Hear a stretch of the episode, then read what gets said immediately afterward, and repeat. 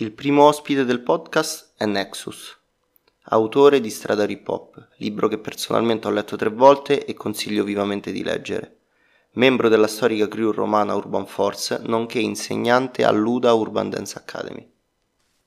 Ciao Nexus, Ciao. benvenuto nel, nel podcast, sono molto contento di averti qui Anch'io. come, come mio professore di storia e filosofia dell'hip hop. Così sembra proprio che sono un barone, no? Abbiamo fatto un corso, sì. Sì, sì, eh, nel corso di storia e filosofia dell'hip hop all'UDA Urban Dance Academy, che poi ha portato, cioè quel corso ha portato al mio studio approfondito nel, in tutto questo. Poi- E a questo podcast. e a questo podcast, quindi se non è ci colpa mia. state- No, no, è- no, no. Declino ogni responsabilità, è colpa sua. Quindi è colpa mia, ma anche in piccola parte causata da- dalle sue lezioni, se ascolterete questo podcast. Spero che abbia almeno un'utilità. Il mio avvocato è già sulle tue tracce. E mh, dopo aver ascoltato casualmente il podcast, eh, vorrei far- farti dei- delle domande. E se sei pronto possiamo, possiamo iniziare. Sono prontissimo. Allora, la prima domanda è mh, quanta importanza hanno secondo te i Godfather nella cultura hip hop? Ma come abbiamo anche ascoltato da- dal podcast, i Godfather sono eh, una singolarità, sono dei personaggi all'interno di questa grande narrazione che riguarda l'hip hop eh, che hanno segnato l'inizio e l'evoluzione non solo della comunità ma anche di alcune tecniche o linguaggi come quello appunto del merry-go-round che eh, come dire inizia poi eh, a- inizia la, la- la parte musicale dell'hip hop e ovviamente essendo dei pezzi della scacchiera molto importanti eh, chiamati appunto Godfather eh, hanno però anche come dire rappresentano anche un'arma a doppio taglio come tutti appunto i, pezzi delle scacchiere ogni, ogni pezzo ha un suo punto di forza ma anche un suo punto debole. E il punto debole l'abbiamo proprio ascoltato è quello che ogni padrino dell'hip hop eh, rivendica una paternità e rivendicando una paternità, rivendicando una propria storia, eh, si, si finisce nel celebrare quello che io chiamo il culto dell'io c'ero, cioè il fatto che queste persone, personaggi c'erano, c'erano prima di noi, c'erano prima di te, hanno iniziato qualcosa e quindi la loro eh, storia personale si mischia, è legata a doppio filo con la storia dell'hip hop, che è diventata poi una storia comunitaria che abbraccia diverse generazioni, diverse centinaia di migliaia di persone. Ovviamente loro quando hanno, vogliamo dire, inventato, vogliamo dire, originato, vogliamo dire, innescato eh, questo movimento, non erano consapevoli che sarebbe diventata una cosa globale. E quindi nel corso degli anni, se andiamo ad ascoltare le varie interviste ai padrini, partendo no, dall'intervista fondativa del 1982 eh, condotta da Steven Hager per il Village Voice, dove si conia il termine hip hop all'interno no, de- della carta stampata, cioè il primo articolo in cui si sente la parola hip hop, intervista bambata, e vediamo che nel corso degli anni queste storie cambiano, che c'è una sorta di eh, guerra eh, fra, fra grandi eroi, fra grandi divinità, che poi insomma è un po' l'idea che, eh, di cui parlo nel libro, che l'hip hop è raccontato con il carattere della mitologia. Non a caso Bambata, Flash, Cool Herc eh, vengono chiamati Godfather, quindi sono delle divinità. Insieme a loro ci sono dei king, dei queen, quindi degli eroi. Ci sono anche degli antagonisti, dei sucker, dei toy, dei poser. E quindi, diciamo, di base la storia dell'hip hop è raccontata attraverso il carattere del mito, che è uno scontro fra divinità e eroi per raccontare le origini di qualcosa. E il mito pure è importante, cioè non è che è una cosa da, così da scartare, però dobbiamo renderci conto che ha, eh, come dire, è un genere, come c'è l'horror, come c'è la commedia, c'è anche il genere mitologico. E l'hip hop è imbevuto, i suoi Godfather ne sono l'esempio, eh, nel genere mitologico. Ok. Risposta, cioè, mi spiazza ogni volta la, le stesse risposte sentite magari mille volte dopo le stesse mille domande mi spiazzano ogni volta.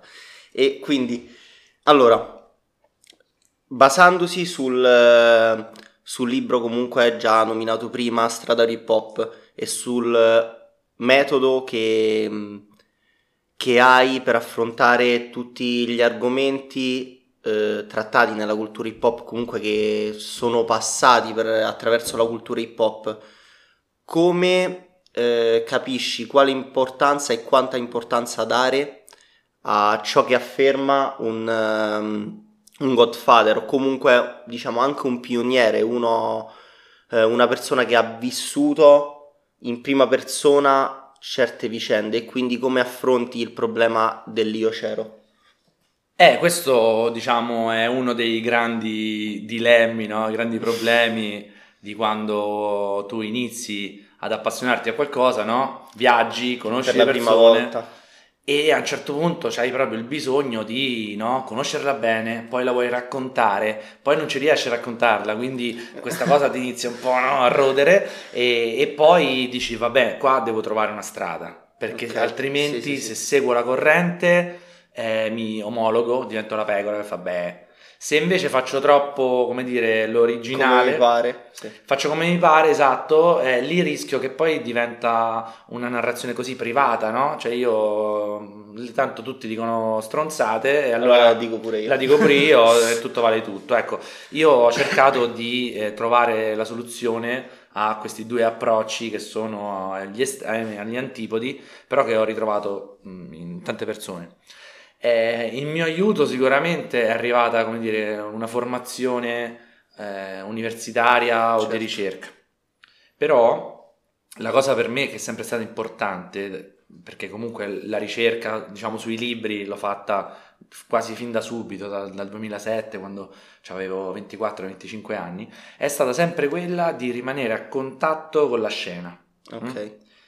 E proprio molto più specificatamente, cioè di rimanere a fare i cerchi, di andare alle feste, di parlare con le Però allo persone. stesso tempo di fare ricerca, cioè facevi ricerca all'esterno, non dando retta Esatto. solo a quello che, mh, Sì. che recepivi dal, Esatto, dal perché contesto. ci dobbiamo togliere, secondo me, un po' dalla testa che se tu hai vissuto in prima persona un evento, allora tu sei, eh, incarni la verità di quell'evento. Ok. No, tu incarni un punto di vista, che è un punto di vista interno, soggettivo, è un punto di vista anche no, emozionale, perché Sì, sì. se tu ti sei inventato una tecnica di scratch, eh, cioè quella roba lì ti ha cambiato la vita, però bisogna anche tenere conto di altre prospettive, perché eh, se noi riusciamo ad avere la multipla prospettiva, Mhm. è come infilzare uno stesso no, evento, uno stesso fatto con eh, diverse forchette, sì, sì, adesso sì, entriamo nelle metafore culinarie che ci piacciono tanto,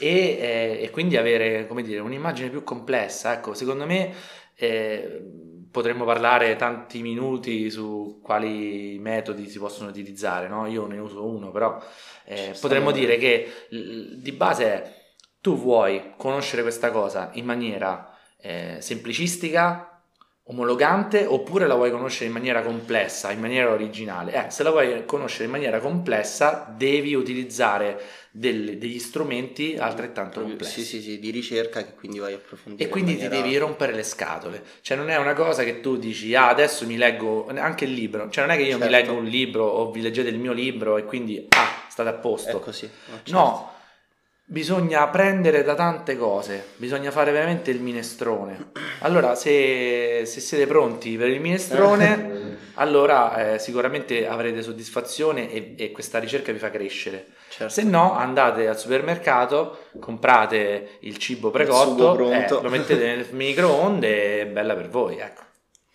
Ok, ok, quindi bellissimo. e, e quindi da questo punto di vista, come è cambiato poi il rapporto? Perché io mi rapporto alla scena da quando magari ho 10 anni, ma vedendola da lontano. Poi mi sono rapportato all'età di 17-18 anni vedendola da vicino, ma essendo comunque esterno perché non conoscevo nessuno. E poi adesso inizio ad entrare un po' nel, ehm, all'interno della scena eh, come protagonista, ma non come protagonista principale, però essendo parte, essendo parte, diciamo, di questa, di questa micro società, non so come chiamarla.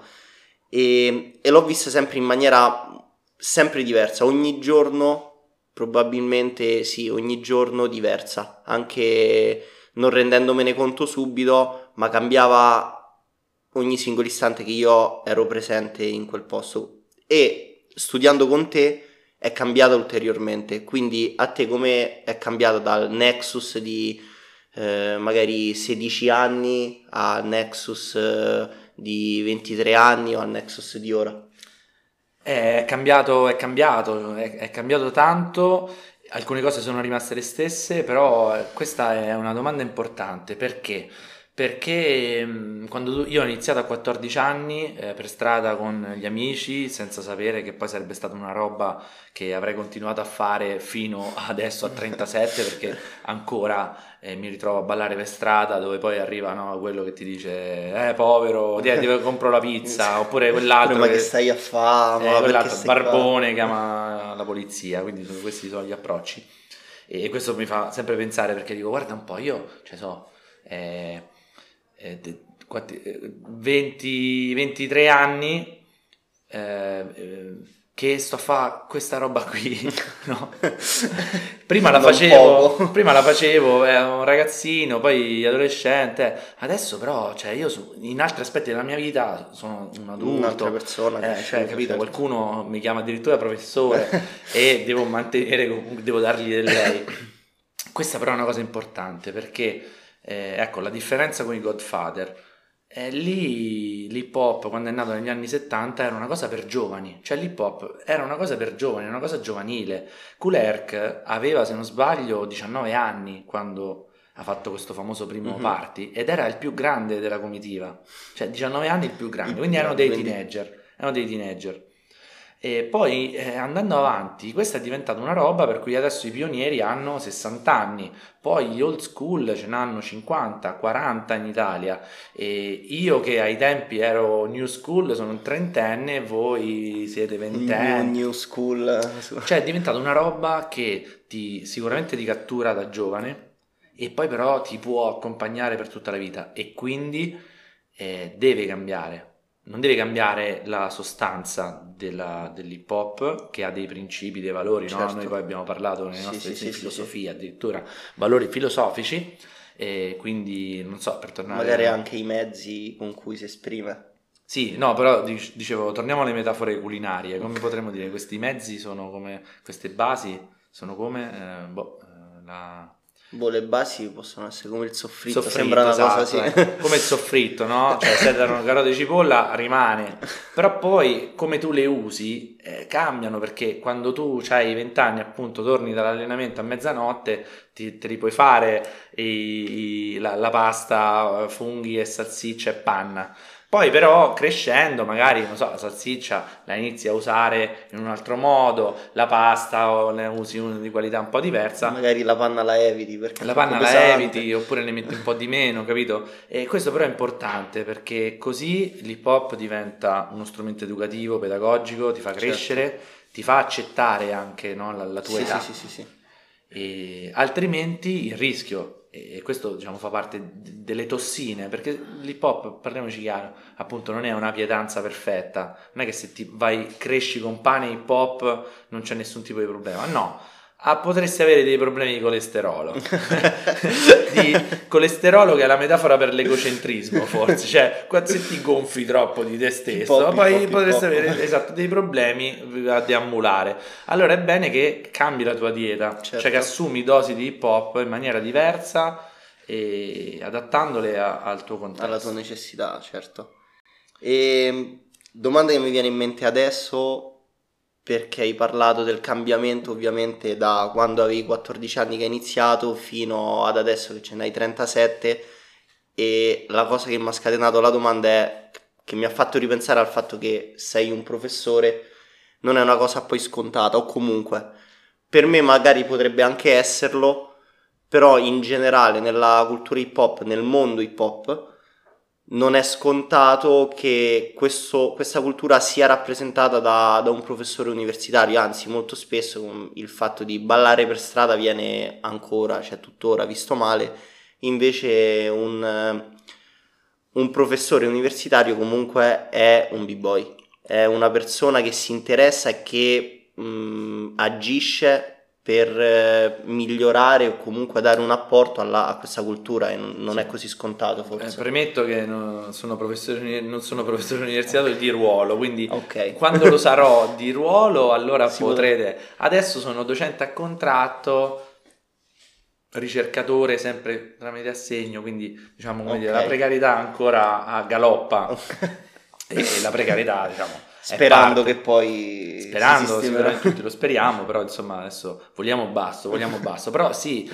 eh, guarda, io personalmente eh, è andata di pari passo questa cosa, cioè quando ho iniziato a viaggiare eh, fisicamente, grazie all'hip hop, poi ho iniziato anche a viaggiare un po' di più con, con la testa e quindi alternavo i viaggi eh, su sulle strade della California, eh, sui viaggi tra le pagine di libri che certo. mi hanno cambiato la vita, come mi ha cambiato la vita la, no, il primo viaggio certo. in America sì, nel 2007. Sì, sì, e, ehm, però questo è un approccio, ecco, io non dico che eh, l'ideale è avere questo approccio o altri approcci non vanno bene, assolutamente no, ecco, non è mai questione di cosa è giusto e cosa è sbagliato per voler a fare un cliché, citare un cliché.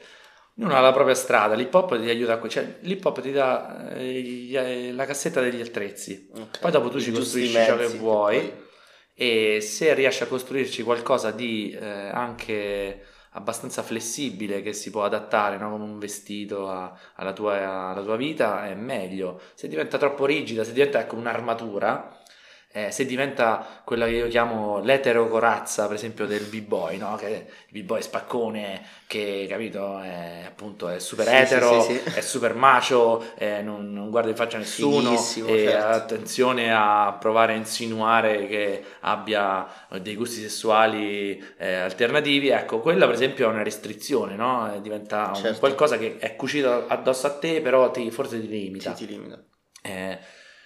Andare ad attingere in giro aiuta, cioè io non so se anche te hai fatto un po' di esperienze magari di no, eh, fare, eh, di ballare però in contesti che non sono proprio sì sì sì, sì certo. Eh, è, è, diversa la sensazione soprattutto magari per quanto le mie esperienze sono forse meno della metà della metà delle tue però in vari contesti mi sono trovato a ballare contesti che non mi appartenevano, inizialmente mi sono sentito non turbato, ma comunque disturbato dalla situazione e non a mio agio, ma poi con il tempo, magari anche molto tempo dopo, mi sono reso conto quanto quella situazione mi ha dato, anche magari io non, non avendo dato 100%, sì, il 100% di me stesso, perché comunque in quel momento non eri in grado, magari nella volta dopo sono riuscito poi a dare quello quello che avrei voluto dare la volta No, ma prima. questo, cioè, le, le, esperienze che si fanno al di fuori della scena, no? underground, st- eh, stretto senso,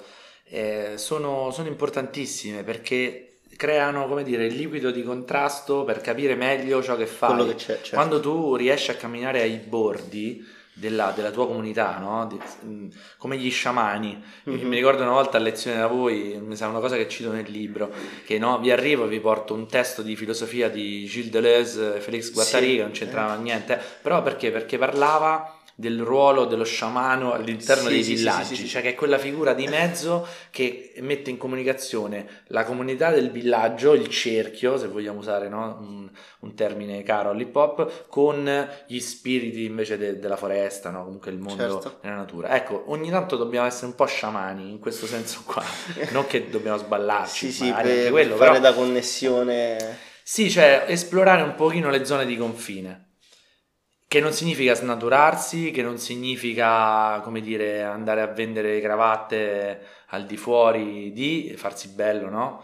Eh, ma significa veramente, eh, appunto, esplorare i limiti, cioè è una cosa formativa quella, no? Di sì, sì, sì, sì. comunque c'è un input anzi più di un input in più da, dall'esterno. È Io- più facile ricevere input. ne ricevi e poi ecco io per esempio eh, mi sono sempre dato come, come criterio quello di dire io esploro, vado ai confini, debordo, faccio le derapate fuori strada, però comunque ci ritorno sempre poi nel cerchio, Certo. nella mia comunità, perché è importante anche quello, perché se tu poi vai troppo fuori, fuori, fuori, fuori, Sei fuori, poi completamente. deri- vai in deriva, no? Ecco, il ritornare nel cerchio, ma anche nella ricerca, diciamo, accademica, per me è importante, perché e noi facciamo con la danza qualcosa che riguarda il corpo, eh, non ci sta niente da fare. E quindi ritornare a, a ballare, a mettere il corpo Certo. in, eh, come dire, in, in crisi, eh, è, è una cosa importante perché ti aiuta poi a non troppo così concettualizzare, a rimanere così. Sì, mm, sì, nel galleggiare nulla. nel Sì, sì, sì, cioè, sì. Che poi diventa più un vaneggiare che un uscire Eh sì. fuori dal... La famosa fuffa, ecco, fuffologia. Ehm, ok. Comunque, tornando al, al discorso Torniamo, di prima, torniamo. sempre per arrivare ai bordi e poi tornare... Ecco, esatto, beh, abbiamo fatto una- tornare- un bel tour, eh? Un bel tour e poi siamo tornati, Torniamo, siamo torniamo- tornati indietro. Tornando ai Godfather e alla loro importanza, secondo te, domanda forse cattivissima, eh, se uno dei tre Godfather non, ehm, non fosse esistito, comunque avessimo soltanto Sì. due dei Godfather, ipotizzando, non dicendo per forza lui non c'era, se ce ne fossero stati due, magari il, ciò che ha fatto uno non, non fosse- non ci Sì. fosse arrivato. La cultura hip hop sarebbe. mh, eh, avrebbe progredito così tanto? Sarebbe arrivata Certo. dove è ora? O magari eh, si sarebbe fermata subito, stroncata di netto da, non so, da un- una qualsiasi cosa o dalla Sì, sua sì, poca sì, forza? Non lo sappiamo, è un po' come dire è nato prima l'uovo o la gallina, cioè ci possiamo scervellare quanto vogliamo, possiamo eh, dare delle ipotesi, eh, però eh, cercherò come dire, di risponderti senza così scadere nell'ovvio o nel retorico. Eh, diciamo che sono personalità, appunto come dicevo, che all'interno di una narrazione sono diventate importanti, quindi io ti dico che venendo a mancare sarebbe stata meno potente la narrazione, Ok. il mito Quindi avrebbe colpito di meno, magari. avrebbe colpito di meno, eh, avrebbe eh, generato eh, diversi effetti. Ti faccio un esempio invece pratico con quello che è successo in Italia, no? di, di cui parlo nel libro. Cioè in Italia abbiamo avuto a un certo punto uno dei pionieri, che era Crash Kid, che è venuto a mancare no? A- Certo. a- in un'età diciamo giovane, a 27 anni se non sbaglio, e lì ha creato un vuoto. Quel vuoto è stato colmato dalla narrazione, la narrazione del mito di Crash Kid, che realmente aveva contribuito a eh, costruire la scena, a dare ispirazioni a tanti b-boy, ma anche MC, DJ, writer che poi hanno continuato e sono diventati eh, a, sua- a loro volta eh, dei, dei punti di riferimento, ma eh, per me è stato interessante capire la narrazione dietro no, che si è sviluppata. Ok, E si è sì, sì, sì, sviluppata sì. la narrazione della nostalgia. Secondo me, se uno di questi pionieri non fosse esistito o fosse venuto a mancare, Mancare prima sarebbe- di aver fatto determinate narrazioni, magari.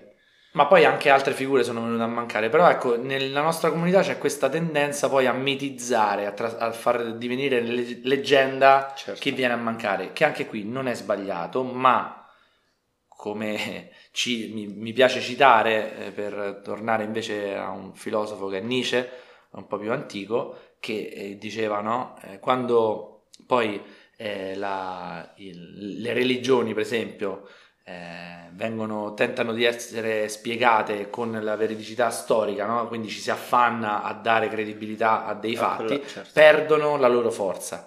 E quindi tu, per dare valore al mito, a quel personaggio, se tu poi vuoi trasformare quella roba lì in una cosa di fattologia, di verità assoluta, perde di efficacia. Si questo è smonta un po' il successo. tutto. Può succedere questo, poi appunto non sappiamo cosa, cosa sarebbe successo. Ovviamente. Potremmo, ehm, è divertente certe volte pensare ai what if. Sì, sì, No? sì, sì, sì. Nei fumetti lo fanno, fanno le saghe, no? Che succede se, Se- muoiono gli certo. X-Men? E ultima domanda, poi magari puoi dire un po', cioè se, se vuoi dire qualcosa. E forse questa è un po' la, non, non la più difficile, però quella che, che dà un po' più di libertà di, di espressione, diciamo.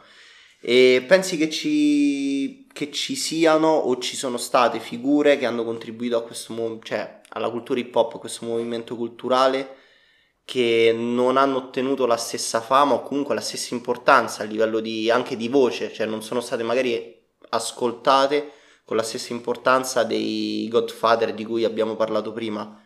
Sì, la risposta è sì e abbiamo secondo me due grossi problemi in questa che ripeto è una narrazione sull'hip hop, una narrazione che poi viene fatta a ritroso, cioè viene sviluppata negli anni 80 e poi sì, dagli anni 80 si parla delle origini degli anni 70. Eh, una riguarda i linguaggi, cioè le narrazioni dei pionieri sono sempre schiacciate sul punto di vista eh, del eh, di qualcuno che ha a che fare con la musica, quindi okay. DJ, rapper, mentre invece eh, noi che veniamo dal mondo della danza sappiamo che ci sono tante figure che invece hanno contribuito tanto no, allo sviluppo dell'hip hop. Che non hanno lo, i stessi riconoscimenti. Non hanno gli stessi riconoscimenti perché non hanno inciso quel disco, perché sono meno famosi, perché quel linguaggio è meno conosciuto. L'aneddoto che cito sempre no, è quello che, attenzione, sì, l'hip hop è stato inventato dalla comunità latino-afroamericana nel Bronx, però nel 91 poi un gruppo di italiani e, e tedeschi, Storm, Swift Rock, eh, Maurizio, Emilio e Marcella vanno a New York e eh, a quanto pare eh, rivoluzionano l'idea che i newyorkesi avevano della breakdance certo. in Europa. Eh, fanno vedere che il breaking è andato molto più in avanti e, si, e i newyorkesi, i Rocksteady Crew si rimettono al lavoro perché guardano ai, agli europei e dicono certo. ammazza questi stanno a un livello quindi dobbiamo raggiungere certo. Noi l'abbiamo inventato ma poi in realtà ci hanno superato. Eh, esatto, cioè questa narrazione qua, noi abbiamo sempre l'idea no, che si parte da un punto e poi in quel punto lì no, l'hip hop, la mecca dell'hip hop eh, va, eh, scusate, New York, la mecca dell'hip hop, poi ha sempre prodotto un'evoluzione, no, eh, le città, eh, i continenti hanno prodotto innovazioni eh, e, e ne vanno riconosciute. L'altro problema che abbiamo è di genere, cioè la narrazione dei Godfather e dell'hip hop è fatta da uomini, mentre invece sappiamo che ci sono delle figure femminili che a mio avviso hanno contribuito moltissimo allo sviluppo dell'hip hop e alla sua diffusione. Parlo ovviamente di Marta Cooper, che è la prima fotografa a documentare con una certa sistematicità eh, il movimento hip hop. Eh, parlo di Sylvia Jackson, che è la donna che produce eh, i Sugar Hill Gang, anzi crea okay, i Sugar Hill sì, Gang sì, Rappers. Delight, primo disco eh, rap inciso e diffuso su scala globale.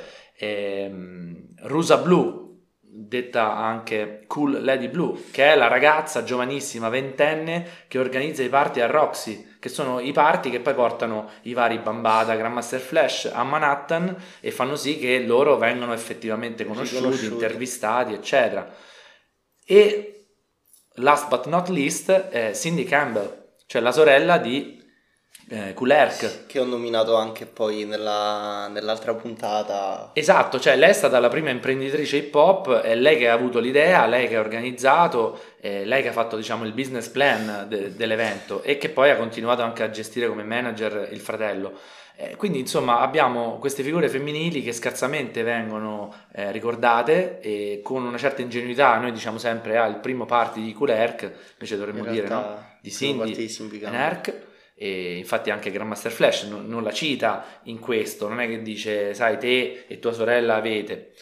E quindi ecco, su questo noi danzatori secondo me abbiamo una chance in più rispetto ai rapper o ai DJ perché eh, siamo un po' forse più abituati a, ad avere un bilanciamento forse di genere, eh, di orientamenti sessuali, di etnie, la, la, comunità di street dancer forse è la più meticcia che io abbia Anche un'apertura visto, maggiore no? probabilmente. Eh, perché è sempre la questione del corpo, poi ci, ci si mescola, sì, sì, sì, è un'esperienza veramente incarnata che ti porta a capire che ci sono delle differenze, vanno valorizzate, non ci sono solo parole.